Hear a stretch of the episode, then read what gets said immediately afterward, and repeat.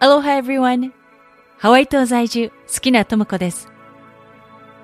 自分を生きている人々をインタビューする、ポッドキャスト番組、ハッピータンボーマヤガジャ。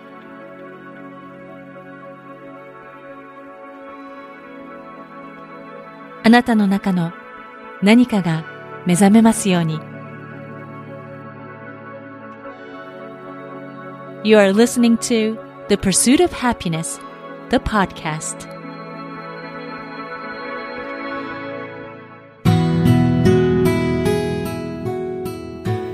Aloha everybody! ハッピータンボーマヤガジャエピソード84この4月でなんとこのハッピータンボーマヤガジャ4年目に突入します。昔から聞いてくださってる方も最近聞き始めてくれた方も本当にありがとうございます。いやこの4年間でね本当にいろんな変化がありました。一番大きいのは6年ぶりにハワイ島に戻ってきたこと。これは本当にね大きな変化だったんですけどもそれまで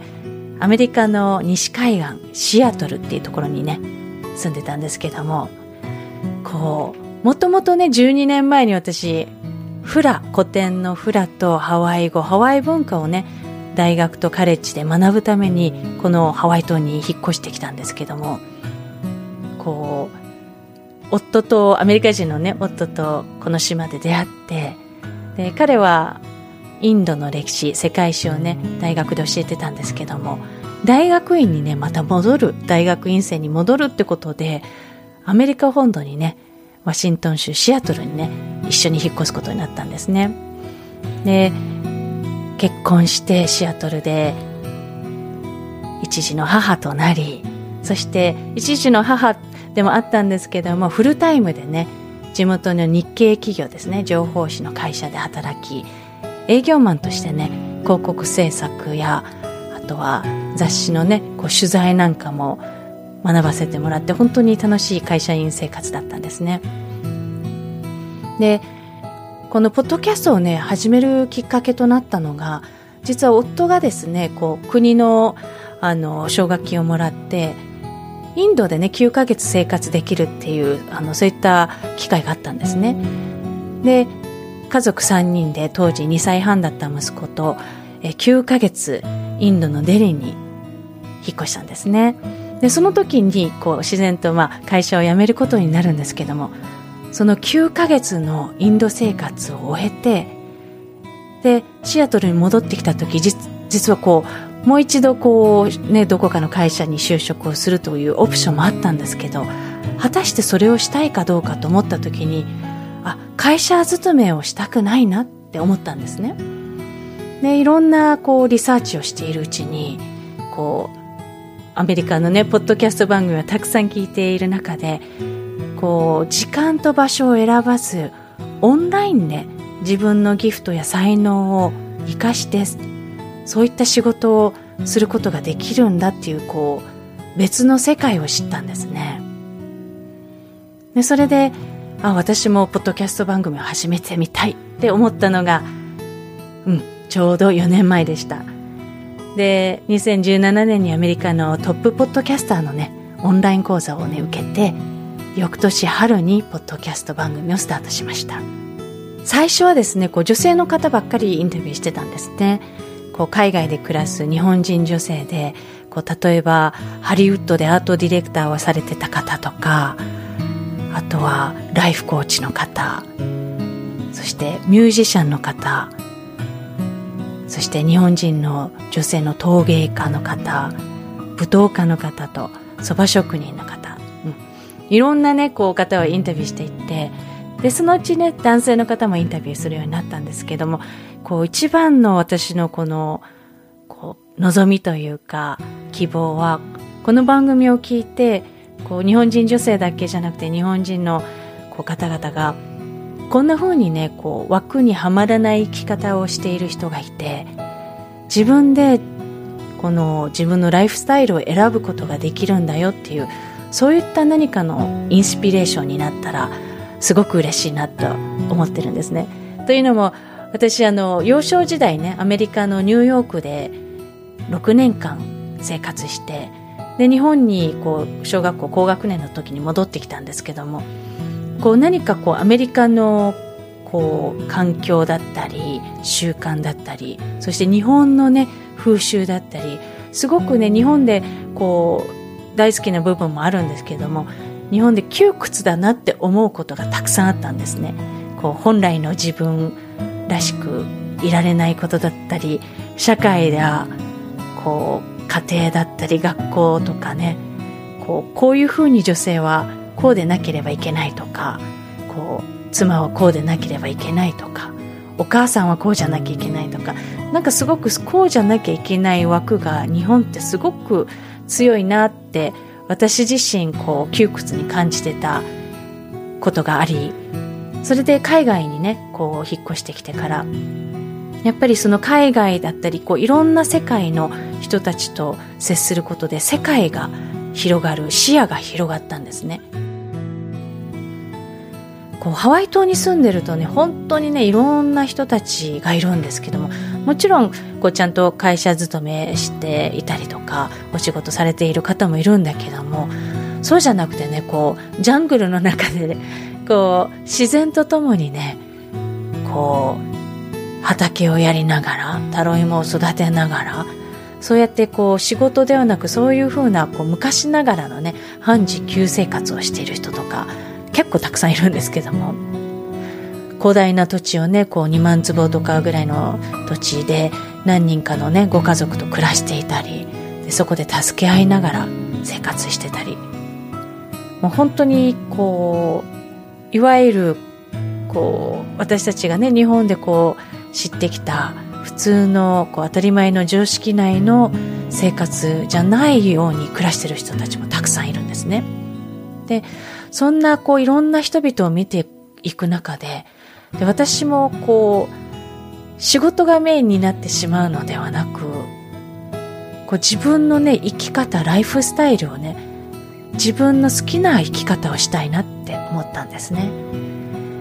でポッドキャストを始めてそしてこう4年目に入りその生活が今できてるんじゃないかなって思ってます。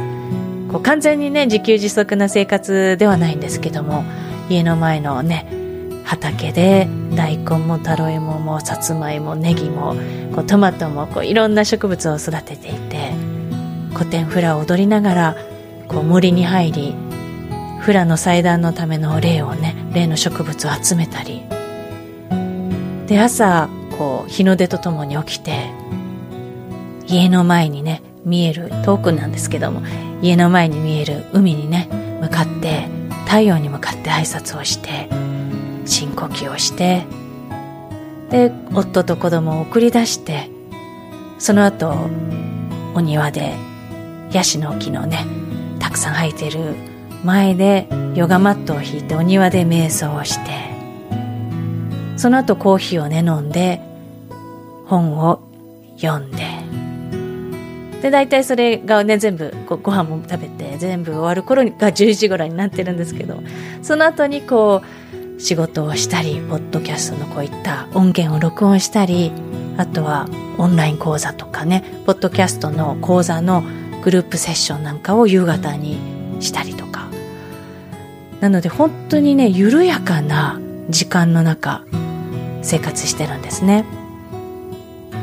でちゃんとこう今までね、こうシアトルではフルタイムで営業マンしてた頃は、朝早いうちに息子をデイケアに預けて、そして仕事をまあ5時とか6時までして、通勤の中車で高速を走らせ、息子をピックアップして、それからご飯を食べて、みたいな、結構そういう生活をね、ずっとしてたんですけども、こうやっぱり今の生活はこう自然とともにこう自然の時間とともにこう営むっていうそんな生活なんですね。家族と過ごす時間もたくさんあるしこう週末はこう海に行ったり家族で森にハイキングに行ったり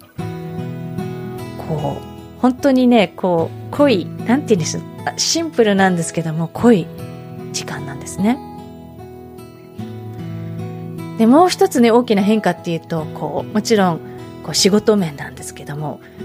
こう、まず最初ね、オンラインのポッドキャスト講座を始める前にオンラインサロンを始めたんですね。で、このオンラインサロンでは、面白いことに、こう、共通のね、お仲間が、いろんなお仲間が集まったんですけど、まずはフラをやってる方とか、海外で旅をするのが好きな方とかね、そういった方々が集まってくださって、で、毎月、ズームでグループセッションするんですけども、こう、似たこう、意識のエネルギーだったり波動を持った方々が集まって、こう一緒にね、こう成長していくようなオンラインサロンで、私も本当にね、こう、いろんなことをね、こう学ばせてもらったり、お互いいいインスピレーションになっていますね。で、その後にオンライン講座を作ったんですね。ポッドキャストのオンライン講座。これはね、こう私、まさかオンライン、ポッドキャストのオンライン講座を作るとは全然番組を始めた当初は思ってなかったんですよね。でもこう2年ぐらいしてこう教えてほしいっていう方が結構いろんな方からお声がけいただきまして、で、それがあの増えてきた中で、あ、じゃあ作りますってことで作ったのが1年半前なんですね。で、私結構、あの、自分が昔、その日本でね、プロナレーターをしてて、いろんなコマーシャル、テレビコマーシャルとか、ラジオコマーシャルのナレーターをしてたってことを、あの、まあ、フリーランスで今もやってるんですけど、結構そこがスポーンと抜けてたんですね。なので、プロナレーターだからこそ教えられるポッドキャスト講座っていうものをこう開講しようって思ったのが1年半前なんです。で最初はねあの少人数でスタートしてで今はどんどん口コミだったりこういろんなご縁であの生徒さんがあの増えてるんですけどもこのポッドキャスト講座も面白くって実はポッドキャストを作る講座なんですけども裏メニュー的にこう、まあ、動画講座がねあるんですけどもそれとは別に毎月、まあ、数回のグループセッションをする中でこう私ライフコーチングのねあのバックグラウンドもあるんですけどもそういったライフコーチング的なエッセンスも入れているので、こう、ポッドキャストの番組を作るにあたって、皆さんがご自身のこう内面、こう内なる声をね、聞いていくっていう、そういう作業もあるんですね。なので、こう、面白いことにね、番組をこう作るっていうことでお申し込みいただいてるんですけども、実は皆さんの人生についてもね、深くこう掘り下げていく。なんて言うんでしょう。考古学で言うと、こう、いろんなものをねこう自分の中にこう奥底に眠っているいろんな感情だったり思いだったりそれをねこう丁寧にねこう出していくそんな感じの講座になってるんですねで今2期2期の方々がちょうどまさにポッドキャストの番組を制作中なんですけどもこの5月にですね新たに3期生の募集を開始します。5月にスタートします。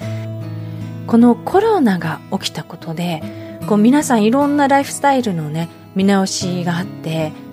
オンラインのビジネスだったり自分ビジネスを始めたりクラブハウスとか Facebook ライブ YouTube でねいろんな配信をスタートされた方とっても多いと思うんですね。やっぱり声のメディアって面白いものでこう映像がない分ねよりパーソナルでこう人のハートに直接メッセージを届けられるそんなメディアなんじゃないかなって思っています。なので、ね、ちょっとピンときた方とか興味あるなって思う方はぜひ番組の詳細欄をご覧ください。ということでこう4年目に突入してこういろんなね変化があってこの番組自身もねなんかこう少しずつね進化していくんじゃないかなと思ってて私の中でもこうインタビューだけじゃなくてこんな風にねソロトークだったりあとはどなたかお呼びして対談こう決まったテーマで対談してみたりもしくはねもう一つね番組を作ってみようかななんても思ってるんですね。それはこうハワイに特化した番組ですね。ハワイ文化フラだったりハワイ神話。そういったことをねこう結構どっぷりあのお伝えできるような番組もちょっと作ってみたいななんて思ってるんですね。なのでまあこうしてずっと聞いてくださってる方も今回初めて聞いてくれている方もこうぜひぜひね、こう、レビューとかで、こう、番組のね、感想をね、書いていただけたら、本当に、本当に嬉しいです。今年はコロナもあってね、いろんなライフスタイルの変化があったと思います。こう皆さんもね、こう日本で聞いてくださってる方、他の外地で聞いてくださってる方、どんどんご自身のこう望んでいるライフスタイルに近づいてるんじゃないかなって私思ってるんですね。こんな風にね、こうチャレンジングな壁とも見えるようなことが起きてる時って、やっぱり自分の人生を内観するために起きているんじゃないかなって私は思っているのでそれでは次回までアロハと感謝を込めてハワイ島から好きなともこでした。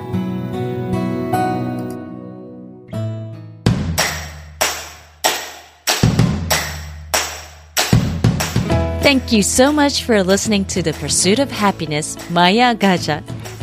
今回のエピソードいかがでしたでしょうか？インタビューの中に出てきたウェブサイトなどのリンクは番組詳細欄に貼っておきますのでぜひご覧ください。それでは次回まで。アローハ